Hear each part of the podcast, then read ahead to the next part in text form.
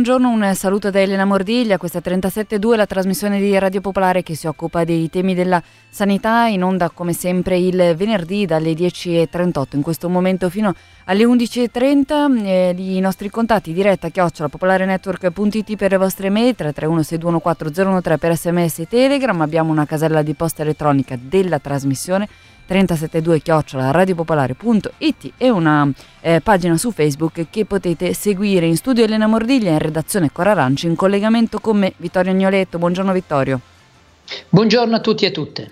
Buongiorno, buongiorno. Allora, i consueti riferimenti che diamo all'inizio delle trasmissioni, l'attività dell'Osservatorio Salute eh, prosegue, può contare sul sostegno di Fondazione di Comunità e ricordiamo i servizi disponibili, l'associazione in cerchio per le informazioni sulle agevolazioni sul lavoro per i soggetti fragili e l'accertamento delle invalidità. Voi scrivete a 372-radiopopolare.it e noi giriamo il quesito all'associazione in cerchio. I, i riferimenti del um, difensore regionale della Lombardia, difensore.civico-consiglio.regione.lombardia.com www.it. Vittorio, vediamo il programma di questa puntata. Oggi inizieremo a parlare dell'uso della cannabis terapeutica, una vera e propria corsa ad ostacoli, cosa è necessario fare per potersela procurare. Proseguiremo poi cercando di capire come funzionano i servizi sanitari quando a stare male, a soffrire è un minore cioè torniamo ad indagare il funzionamento della WOMPIA, cioè del servizio di neuropsichiatria infantile. E proseguiremo poi con la rubrica Ambiente e Salute. Oggi parleremo dell'inquinamento dell'aria, le sue conseguenze sugli esseri umani a Milano, ma non solo. E allora noi continuiamo naturalmente a seguire i casi dei quali parliamo in eh, trasmissione, continuiamo a sollecitare i dirigenti della, della, regione Lombardia a venire a rispondere sulle liste di attesa, ma non si degnano nemmeno di rispondere, così come non ha risposto alla lettera inviata ehm, dai comitati il direttore generale della STT di Ro e Pero. Sì, è veramente una vergogna questa, nel senso che i vari direttori generali, i vari grandi dirigenti, cioè grandi di alto livello, dirigenti della regione Lombardia, fanno una conferenza stampa dopo l'altra, fanno un annuncio al giorno, ma poi si rifiutano di venire a fornire risposte ai cittadini che segnalano un malfunzionamento della sanità.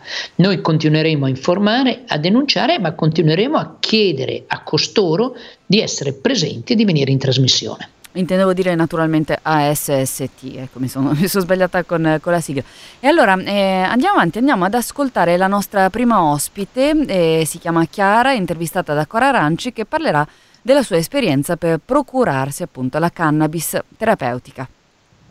Buongiorno e benvenuta Chiara. Buongiorno, buongiorno a tutte, buongiorno a tutti, grazie Cora per questa possibilità. Chiara ci ha contattati eh, perché eh, sta vivendo delle difficoltà legate alla cannabis terapeutica. Ti trovi Chiara in una situazione in cui sì. ti è stata prescritta appunto la cannabis terapeutica e sì. raccontaci un po' cosa sta avvenendo. Sì, sì, guarda, molto brevemente sono 12 anni che ho una patologia rara. Comunque il punto è questo, mm. proprio dopo questi anni di dolore cronico mi viene aggiunta alla terapia del dolore che ho già in atto la prescrizione di cannabis terapeutica. Questo mm. piano terapeutica è proprio una prescrizione a carico del sistema sanitario regionale e la dottoressa molto gentilmente mi consegna un elenco di farmacie che hanno i laboratori galenici perché la cannabis terapeutica non è preparata in qualsiasi farmacia ma deve essere abbinata a una farmacia galenica. La dottoressa mi avvisa che spesso la preparazione è carente perché la quantità dei pazienti che la richiede è tale che la produzione non riesce a soddisfare la richiesta. Allora cosa succede? Mi attacco al telefono mm. e comincia a telefonare alle 18 farmacie che ho in elenco che riguardano Milano, la provincia di Milano, Varese, Brescia, Como, diciamo ovviamente la regione Lombardia. Quindi faccio il giro di telefonate, ovviamente per il 90% delle farmacie la preparazione non è disponibile. Intanto arriva agosto e comincio a capire che il problema è serio, perché poi alcune farmacie vogliono la ricetta in originale. Ma se io gliela mando in originale, come faccio poi ad averne traccia, soprattutto se poi il laboratorio ha il preparato? Altra possibilità, una farmacia mi pone, mi dice io ho il preparato, mi mandi una raccomandata con ricevuta di ritorno, con dentro la ricetta, con dentro 10 euro, che noi le rimandiamo poi la preparazione stiamo parlando di tempi che sono di una settimana, dieci giorni. Insomma, alla fine io trovo la disponibilità di una farmacia a Brescia. Dopo dieci giorni è stata pronta, sono andata io di persona a consegnare la ricetta rossa. Nel frattempo però arriviamo che siamo già ad agosto e la quantità che io ho bisogno non è sufficiente. Allora ricominciano le telefonate. Insomma, devo dirvi che dal 25 di luglio ad oggi, pur peregrinando e avendo difficoltà, alla fine io ho un buon esito perché delle famose farmacie che, di cui abbiamo gli indirizzi, quattro farmacie sono riuscite a procurarmi nell'arco di questi, di questi due mesi i preparati. Quindi purtroppo il consiglio è quello di avere molta pazienza. Io ho la fortuna di poter muovermi perché poi c'è un problema serio anche di accesso perché bisogna andare a ritirarla.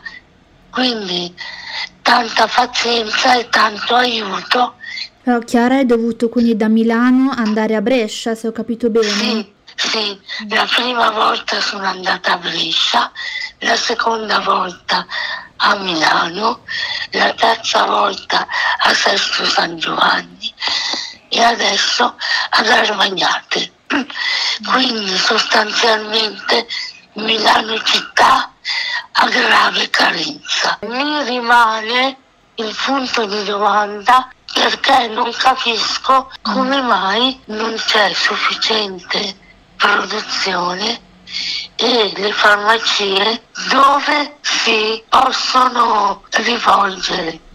In fondo è una terapia, è una vera e propria terapia che è prescritta. Noi ti ringraziamo molto per la tua testimonianza. Ringrazio molto voi e anche dell'ottimo lavoro che fate. Vittorio. Questa era eh, Chiara, una persona con una eh, neoplasia, un tumore per la quale la terapia con la cannabis terapeutica è assolutamente fondamentale, ma è veramente una corsa ad ostacoli. E lei ha, ha potuto guidare ed andare fino a Brescia, ma la situazione di altri, noi abbiamo ricevuto veramente diverse mail su questo tema.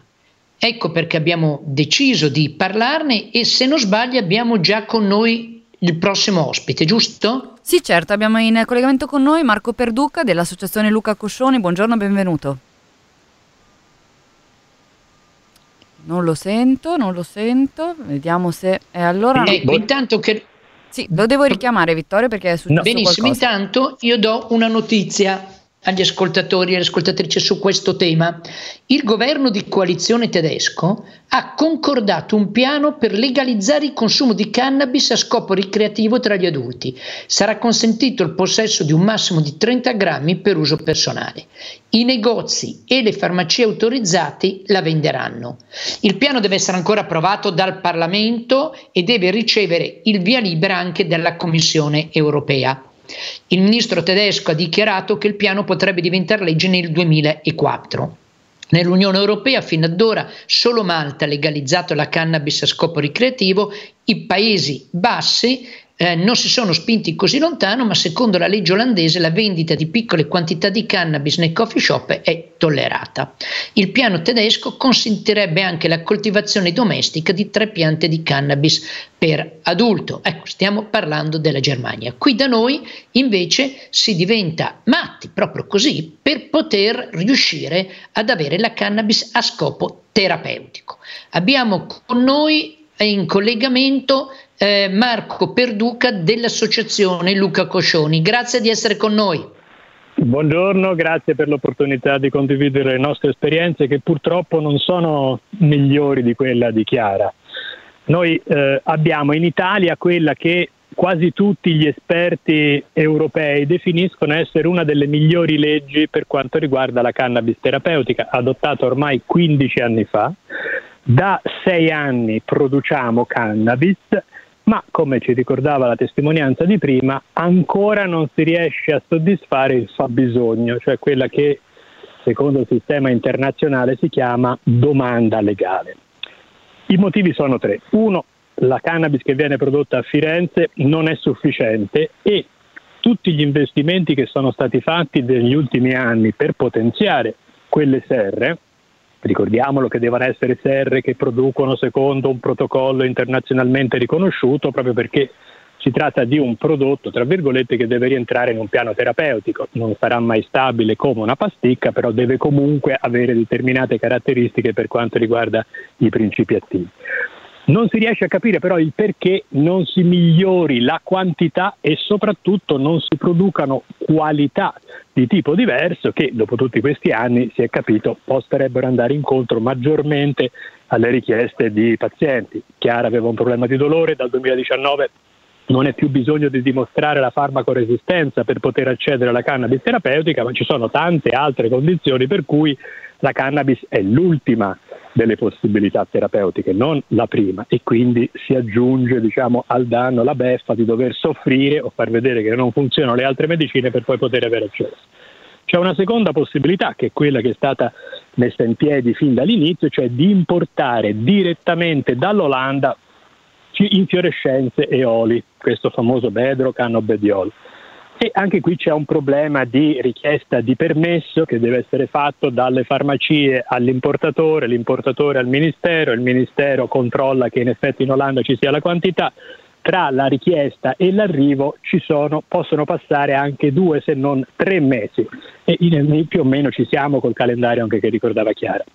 C'è poi una terza possibilità di approvvigionamento che è quella che da tre anni viene fatta attraverso gare d'appalto, e cioè viene fatto un bando dal Ministero della Salute in collaborazione con quello della Difesa, perché c'è Firenze di mezzo, e quello dell'Agricoltura, perché comunque di piante stiamo parlando, e chi vince poi produce una determinata quantità con determinate caratteristiche. L'altro problema, che però è quello per cui non tante farmacie tengono questo tipo di prodotti, ammesso e non concesso che comunque oggi nel 2022 le preparazioni galeniche siano abbast- ancora parte della diciamo, professionalità dei farmacisti e che è stato fissato un prezzo politico, giustamente per fare concorrenza è stato detto a quella che si trova per la strada, ma non essendo una medicina tasse, l'IVA è al 22% e quindi per fissare a 10 euro lordi il prezzo si abbassa di molto la, la, diciamo, la redditività di questa uh, uh, vendita. E quindi non tutti sono disponibili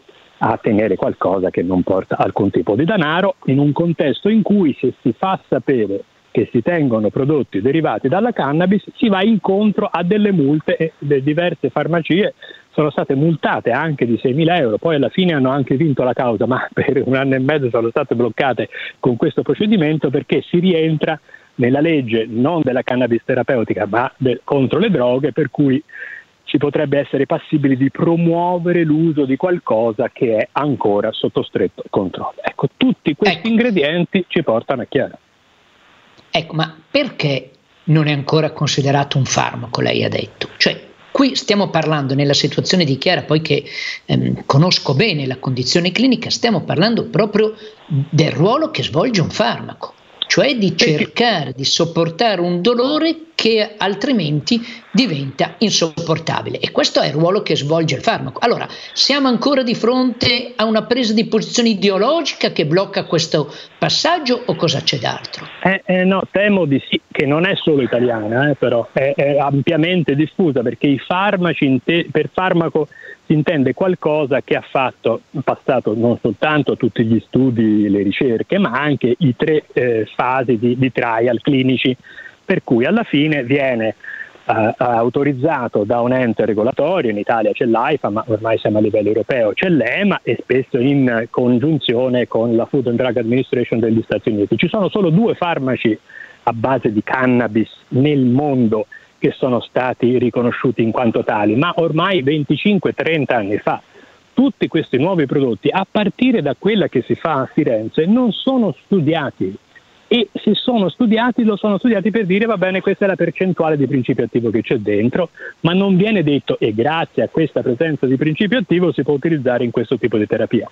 Cioè occorre, e l'associazione Luca Coscioni l'ha chiesto immediatamente il giorno dopo la chiusura del progetto pilota di Firenze, va studiata la cannabis e vanno iniziati dei trial clinici perché almeno l'FM1 e FM2, così si chiamano quelle che si fanno a Firenze, vengano registrate come medicine. Cioè perché investire tutti questi soldi, tra l'altro in un'istituzione benemerita perché si producono farmaci orfani, cioè che vanno a delle malattie rarissime per cui è necessaria una sola dose una volta l'anno che però salva la vita di qualcuno. Qui che abbiamo una platea potenzialmente di decine, se non centinaia di migliaia di persone, non si vuole registrare questa medicina. Ecco, nessun eh, governo di nessun colore ha mai risposto positivamente, neanche mai si è interessato a dedicare le risorse necessarie per fare e gli studi e i trial clinici che costano dei soldi e che eh, quindi hanno bisogno di una particolare attenzione anche di risorse. Questo non c'è, ma non c'è nemmeno a livello europeo dove sappiamo certo. che la salute non è armonizzabile le, per quanto riguarda alcune questioni, certo. ma è una delle cose che stiamo cercando di proporre perché per evitare non tanto il calvario di chi la ricerca, ma una violazione patente del diritto alla salute che è quella certo. che Chiara ci ha raccontato prima.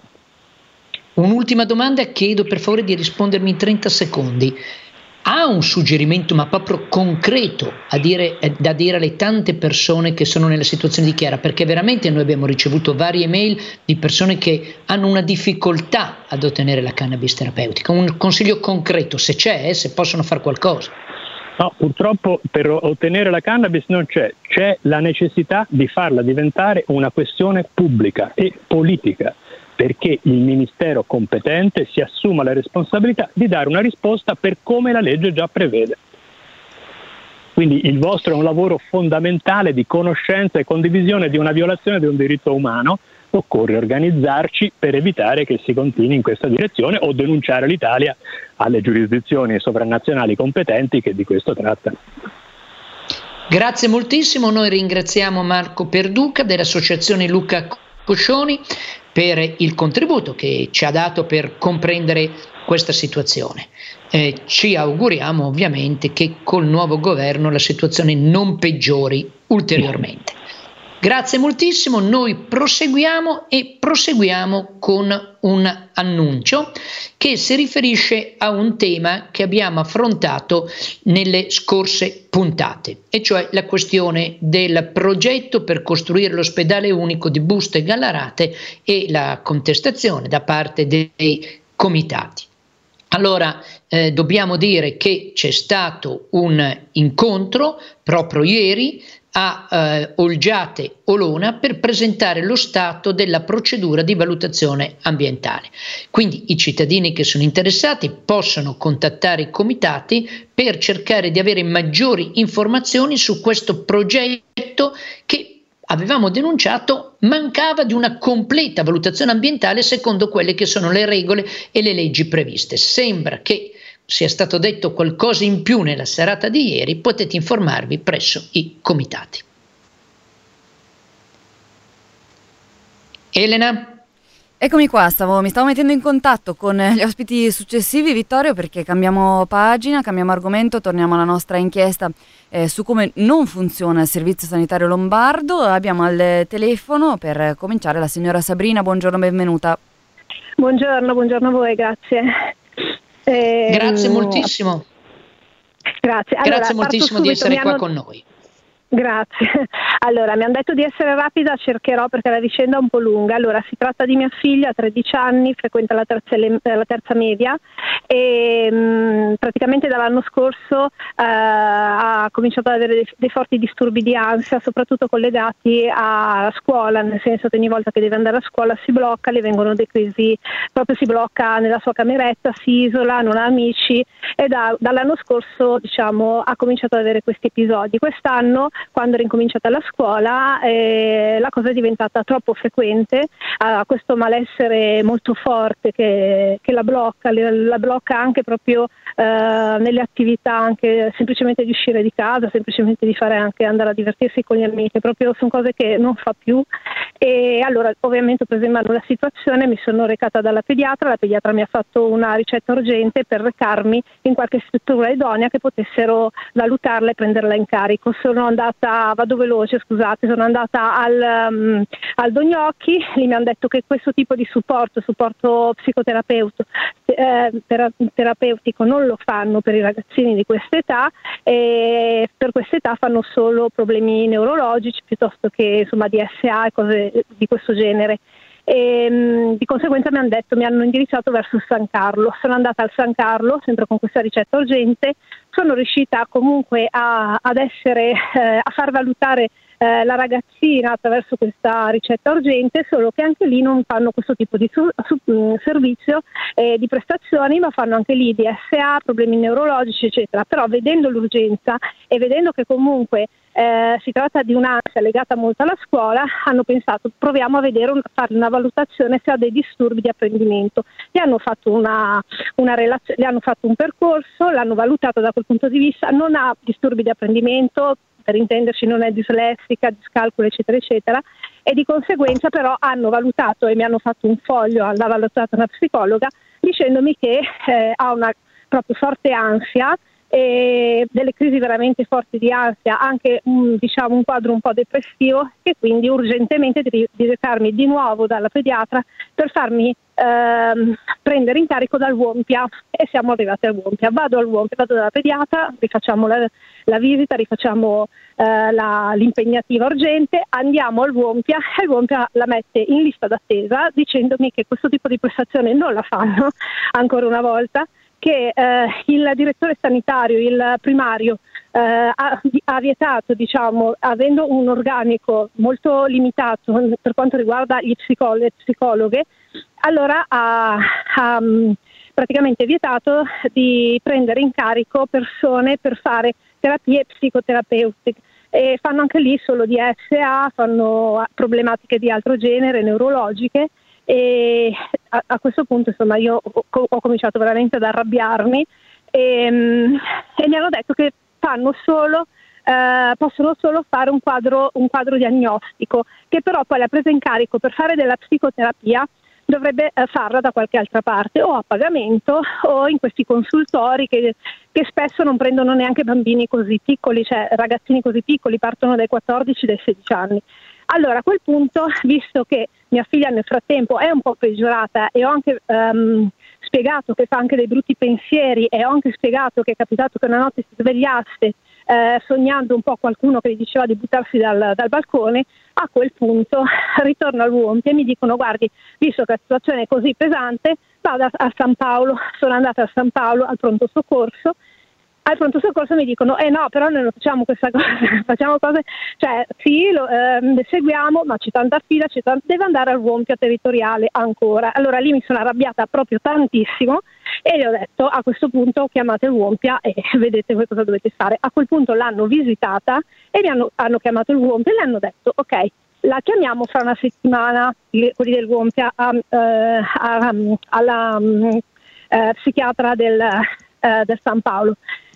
Anche lì l'hanno valutata, anche lì hanno visto che non ha problemi neurologici, anche lì ha visto un quadro ansioso eh, piuttosto pesante e invalidante e mi hanno anche lì mi hanno detto il Wombi hanno detto che fra una settimana vi chiamano e vi prendono in carico. Dopo una settimana mi chiama qualcuno dal Wombi e mi dice eh, la sua, sua figlia è in lista d'attesa e, ehm, e, io ho detto no, ascolta, forse non ci siamo capiti, qui io ho un'urgenza, ho due, due, mm, due ospedali che hanno, mi hanno spiegato che è un quadro urgente, eh, che la ragazza ha bisogno di essere presa urgentemente in carico per fare della psicoterapia.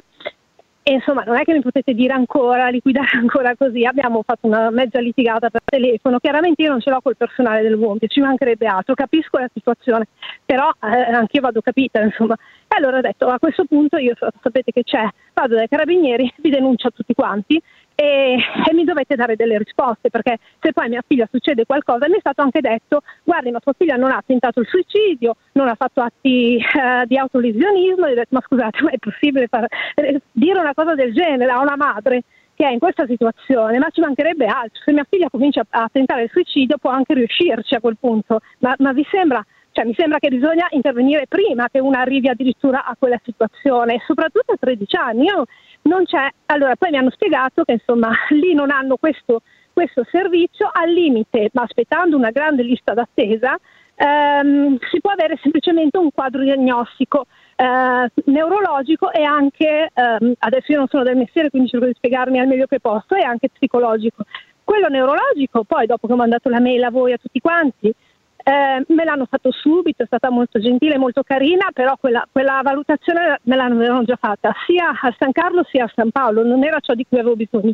E l'altra valutazione, quella eh, il quadro psicologico, c'è una lista d'attesa. A questo punto io dico, cioè non è possibile, non si può sempre ehm, tornare sempre allo stesso punto e non risolvere niente. Noi non abbiamo come famiglia i soldi per farla curare privatamente, non ce li abbiamo, non possiamo farlo. Ho chiesto il bonus, non è ancora arrivato, non sono ancora arrivati i soldi del bonus, se no partirei privatamente in attesa che, che qualche struttura la prenda in carico. Però mi sembra di capire che non esiste questa struttura che faccia questo servizio ecco. a livello di ATS, non esiste a livello di UOM che ha proprio il servizio di supporto psicologico per i ragazzini di quest'età.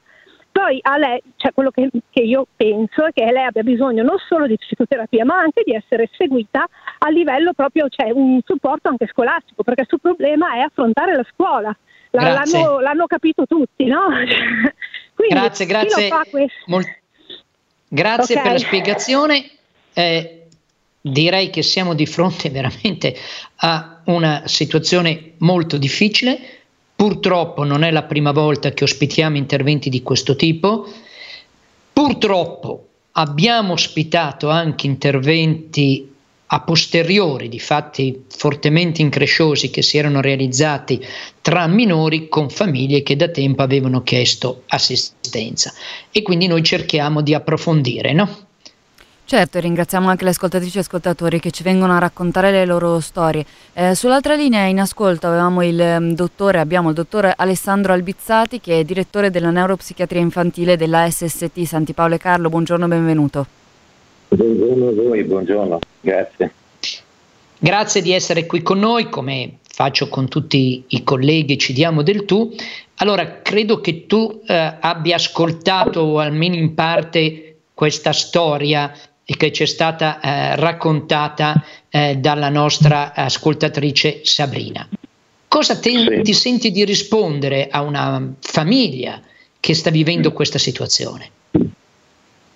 Ma mi sembra che siamo in una situazione decisamente come dire, impegnativa per tutti i servizi della neuropsichiatria infantile milanesi e lombardi voi sapete, eh, al di là della tensione che ogni mamma e ogni papà può vivere rispetto alla condizione che si è determinata in tanti anni e soprattutto dopo il volano della pandemia, tenete conto che ogni condizione che si è determinata post pandemica ha aumentato l'afflusso nelle neuropsichiatrie infantili territoriali e ospedaliere in maniera importantissima.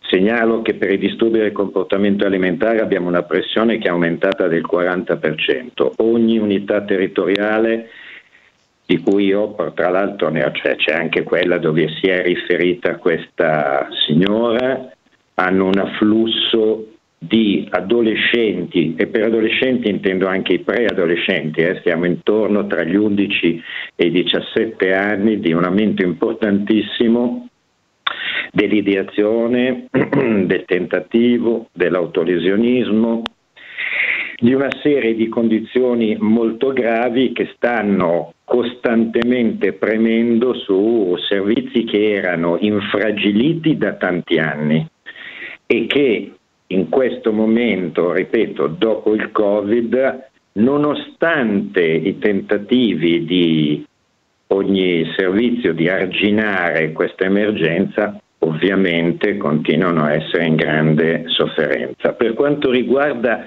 la situazione di questa signora e della ragazzina, che è una ragazzina di ottima dotazione, viene da una storia però di ansia, come ha detto anche la mamma, di una certa lunghezza, è entrata in contatto con noi e con tutte le difficoltà che poi lei ha anche fronteggiato, però devo dire che lei continua a sollecitare un intervento che è una, non il solo, ma è uno delle difficoltà, cioè l'erogazione di un supporto psicologico. Lei per esempio ha prima citato in modo opportuno il bonus.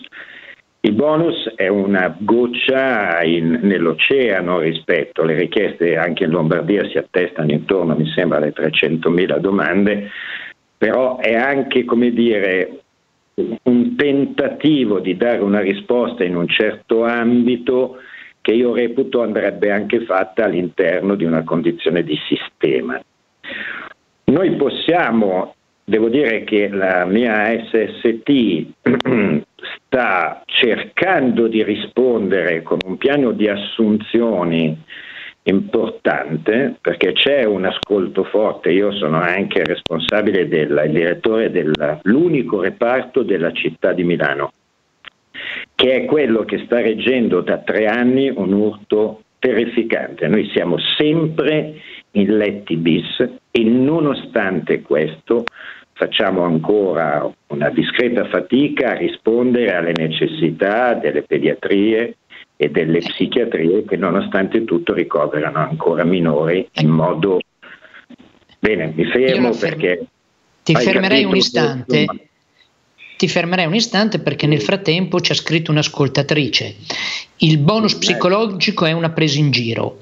A oggi per noi professionisti non ci sono le regole, non sappiamo concretamente cosa dobbiamo fare, se e come vanno fatte le fatture, se e come vanno inserite in STS non si sa nulla. Quindi questa è una professionista che dovrebbe certo dispensare un intervento di terapeutico, psicoterapeutico e presenta questo problema.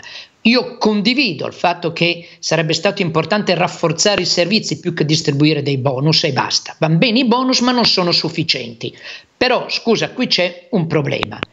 Se voi non riuscite a seguirla, questa signora è abbandonata completamente a se stessa.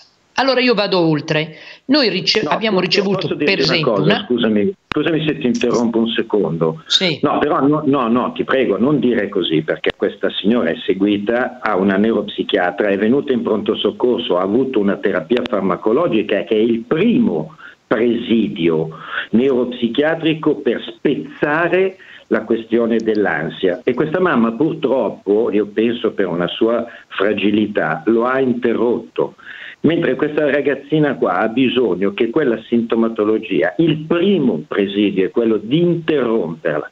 Poi c'è quello che stai dicendo, quello della possibilità di muoversi sul fronte anche ovviamente psicologico. Ma questa okay. signora ha avuto un atto diagnostico coerente con un intervento farmacologico opportuno, quindi non allora, abbandonata, tutt'altro Benissimo. da parte nostra. Ecco, ci tengo allora, però un momento, momento, fermiamoci un momento.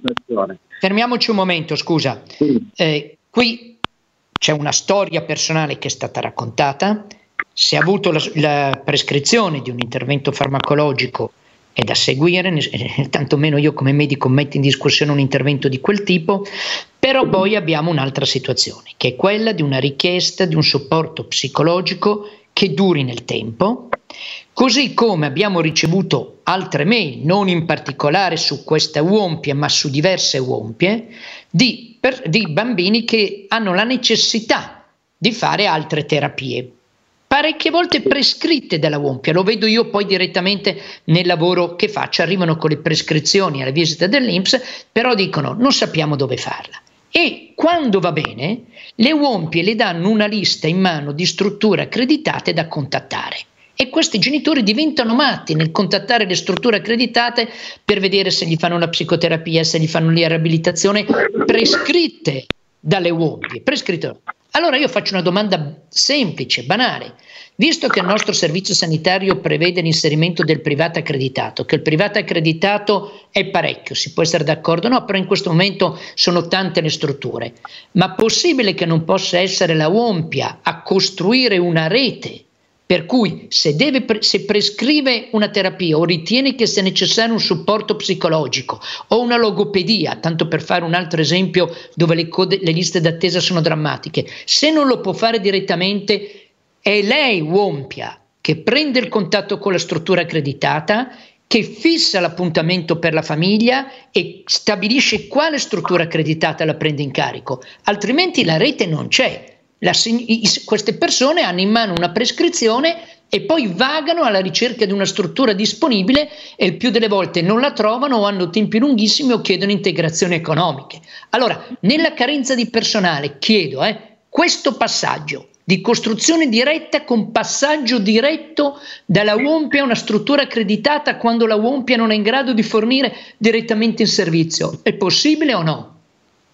Allora, se, eh, guarda, quello che tu hai delineato, sulla quale io concordo, non posso risponderti ovviamente per tutta la città, so quanto i miei colleghi su questa cosa siano sicuramente impegnati. Per quanto riguarda la mia, la mia territorialità, che è una territorialità enorme, eh, tieni conto che io vado da Corsico fino a Corvetto, quindi con una popolazione che si attesta intorno ai 700.000 abitanti, noi facciamo e tentiamo di costruire sistematicamente rete con i pediatri di libera scelta, con le quali facciamo riunioni, con la questione della scuola e come dici tu, con le strutture convenzionate. Però quello che è stato messo in piedi e che tentiamo di implementare, perché quello che solleciti è, inter- è importante, quello che noi continuiamo a sollecitare, ma è, era pronto per resistere a un'ondata di marea di 5 metri, ce n'è arrivata addosso una di 30 metri. Cioè la questione è che i numeri sono saliti in maniera vertiginosa rispetto al disagio. Permettimi di dire, negli Stati Uniti i pediatri e psichiatri infantili vanno da Biden più di sette mesi fa e chiedono l'istituzione dell'emergenza nazionale per la salute mentale in età evolutiva. Dobbiamo, dobbiamo salutarci, dottore. Eh, grazie, è chiara comunque la, la, la sua posizione. Grazie, grazie mille al dottore Alessandro Albizzati, direttore in neuropsichiatria infantile della SST Santi Paolo e Carlo. E ci, ci dobbiamo salutare, dobbiamo cambiare argomento eh, perché siamo verso la fine della trasmissione. Eh, un passo ancora indietro, eh, qualche giorno fa a Vittorio era stato lanciato un appello denominato La carica dei 101, nel quale oltre 100 tra medici, personale sanitario e sociosanitario chiedevano di, emettere, di mettere al centro delle prossime elezioni regionali la sanità, con l'obiettivo di evitare altri 5 anni di governo della destra che distruggerebbe il servizio eh, sanitario regionale e tra l'altro ti chiedevano di impegnarti direttamente nel confronto elettorale. Come proseguita questa vicenda? Ma guarda, abbiamo pochissimo tempo, io do semplicemente un annuncio. Prendete penna e foglio venerdì 4 novembre dalle ore 9 all'Arci Bellezza in via Bellezza 16 a Milano, Dico 32, cioè il coordinamento per il diritto alla salute, che comprende vari comitati e associazioni, tra cui Medicina Democratica e il Forum per il diritto alla salute, presenterà questo tema.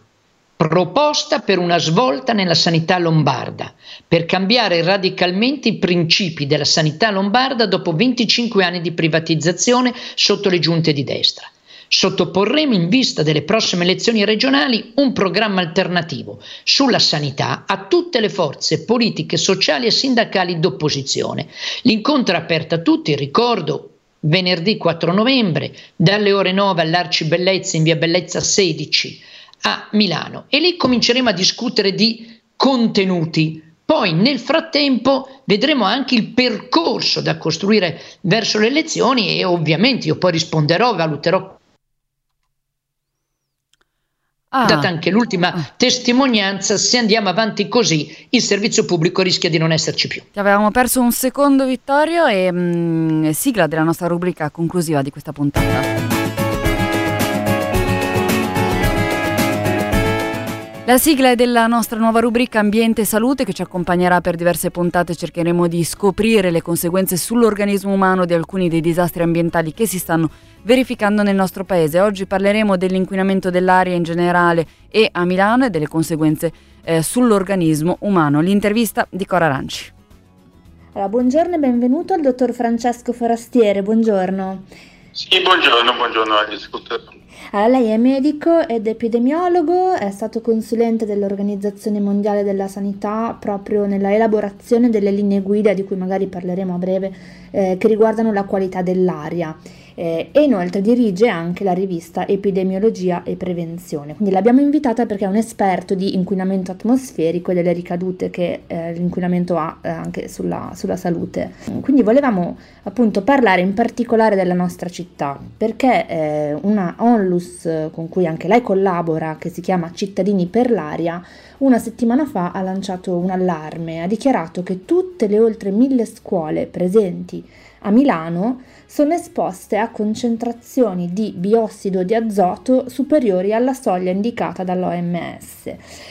Sì, il, il biossido di azoto insieme alle particelle fini PM2,5 sono i due eh, inquinanti ambientali che hanno più rilevanti effetti sulla salute umana e che sono state anche eh, regolate dalle eh, ultime linee guida dell'Organizzazione Mondiale della Sanità sugli inquinanti atmosferici. Eh, il biossido di azoto in particolare è un, è un, gas tossico che viene emesso direttamente dal, dal traffico veicolare, quindi è un, un indicatore dell'inquinamento da traffico. L'Organizzazione Mondiale della Sanità nella pubblicazione del settembre dell'anno scorso ha proposto al mondo dei nuovi valori guida. L'Organizzazione Mondiale della Sanità ovviamente non è uno, uno, Stato, quindi non può legiferare, però suggerisce agli Stati quelli che sono i valori guida al di sopra dei quali si osserva un, un, effetto sanitario, quindi c'è un danno alla salute umana. E l'Organizzazione Mondiale della Sanità ha detto chiaramente l'anno scorso che livelli di biossido di azoto superiori a 10 mg metro cubo o livelli di PM2,5 superiori a 5 mg metro cubo sono dannosi per la salute umana e ha invitato gli Stati membri quindi diciamo, tutti gli stati del mondo, compresa l'Unione Europea, a legiferare, quindi a mettere in piedi delle, delle, delle nuove regolamentazioni per arrivare a questi valori guida. In effetti, proprio ieri, ieri quindi diciamo recentissimi, l'Unione Europea ha fatto una nuova proposta di direttiva della qualità dell'aria quindi ha detto l'Unione Europea dobbiamo seguire i suggerimenti e le indicazioni dell'Organizzazione Mondiale della Sanità e dobbiamo ridurre drasticamente il, la concentrazione di inquinanti atmosferici. E ha proposto, questa è la proposta di ieri, ha proposto per l'Unione Europea un livello limite di eh, biossido di azoto di 20 mg metro cubo e un livello limite di PM2,5 di 10 mg metro cubo da raggiungere entro il 2030. Ora noi sappiamo che in Italia, soprattutto nella zona della pianura padana nelle grandi città come, come Roma, Napoli eh, e ovviamente al nord come Milano e Torino, questi livelli sono di gran lunga superati. Quindi ci troviamo in una situazione in cui gli effetti sanitari ci sono, non è, non, diciamo, non è, discutibile questo perché lo dice l'Organizzazione Mondiale della Sanità. Sono molte le zone in Europa eh, dove si registrano livelli superiori, quindi a quelli eh, considerati dannosi. L'Italia è, è, è, il bollino nero, l'Italia è al primo posto per la particolare situazione della pianura padana, quindi diciamo che oltre l'Italia ci sono situazioni residuali come per esempio i paesi dell'est o la Polonia dove è, è, è largo uso il eh, diciamo, combustibile per il riscaldamento del combustibile a legna. La proposta della nuova direttiva europea è soprattutto una proposta per la situazione italiana. Mm. Possiamo vedere un po' nello specifico, oltre al biossido di azoto, quali sono gli altri agenti inquinanti e come vengono prodotti? Mm. Allora, le, le dicevo, eh, il primo abbiamo considerato il biossido di azoto, le dicevo che il, il, il maggiore eh, la maggiore fonte del biossido di azoto è il traffico veicolare con emissioni di gas, questi gas sono soprattutto il, il, gli ossidi di azoto in generale e dagli ossidi di azoto per trasformazione chimica eh, si arriva al biossido di azoto che è la, la, il gas tossico. Quindi per questo inquinante è soprattutto il traffico veicolare. Per quanto riguarda invece il, il particolato fine, eh, questo deriva da diverse fonti, una parte è direttamente emesso dalle, dalle, fonti inquinanti e queste sono ovviamente fonti di natura industriale, sono le industrie, ovviamente c'è il riscaldamento domestico, in particolare il, il riscaldamento che utilizza combustibili fossili, quindi il, il gasolio e la, la, la legna o il pellet. E ovviamente c'è anche una componente del, di polvere che viene da risollevamento della, della, terra, della polvere e anche in Italia c'è una componente che viene dal trasporto a lunga distanza del, de, delle polveri desertiche. Questi sono i due inquinanti principali. L'altro inquinante importante è l'ozono che si forma soprattutto durante i periodi estivi per una trasformazione chimica nella, nell'atmosfera. Quali sono i rischi in termini di salute e chi rischia in particolare vivendo a Milano nelle zone appunto così inquinate? Il, gli effetti dell'inquinamento atmosferico cominciano nell'utero, nel, nel bambino quando è ancora nella pancia della mamma. Si è visto che eh, ci sono effetti sul peso alla nascita. Poi sui bambini si è visto un aumento della frequenza della, dell'asma bronchiale, un aggravamento dell'asma bronchiale nei bambini che già ce l'hanno e una, una maggiore frequenza delle infezioni respiratorie, quelle che sono le, le comuni infezioni, la bronchite, e l'otite e poi ovviamente abbiamo gli anziani e negli anziani sono problemi di natura respiratoria, l'asma, la BPCO, la broncopneumonia cronica ostruttiva, ma soprattutto le malattie cardiovascolari, l'infarto del miocardio e l'ictus. Mm. Queste sono le malattie più importanti, ma si è visto recentemente che l'inquinamento ha anche un'influenza sul diabete, cioè il diabete può essere influenzato da un'espressione inquinante. Quindi, come una volta si parlava del fumo di sigarette che aveva effetti molteplici su vari organi, oggi si sa che anche l'inquinamento atmosferico agisce come fumo di sigaretta, non ha un effetto su un organo solo, ma su diversi organi. Quindi bambini e anziani sono le categorie più, più suscettibili.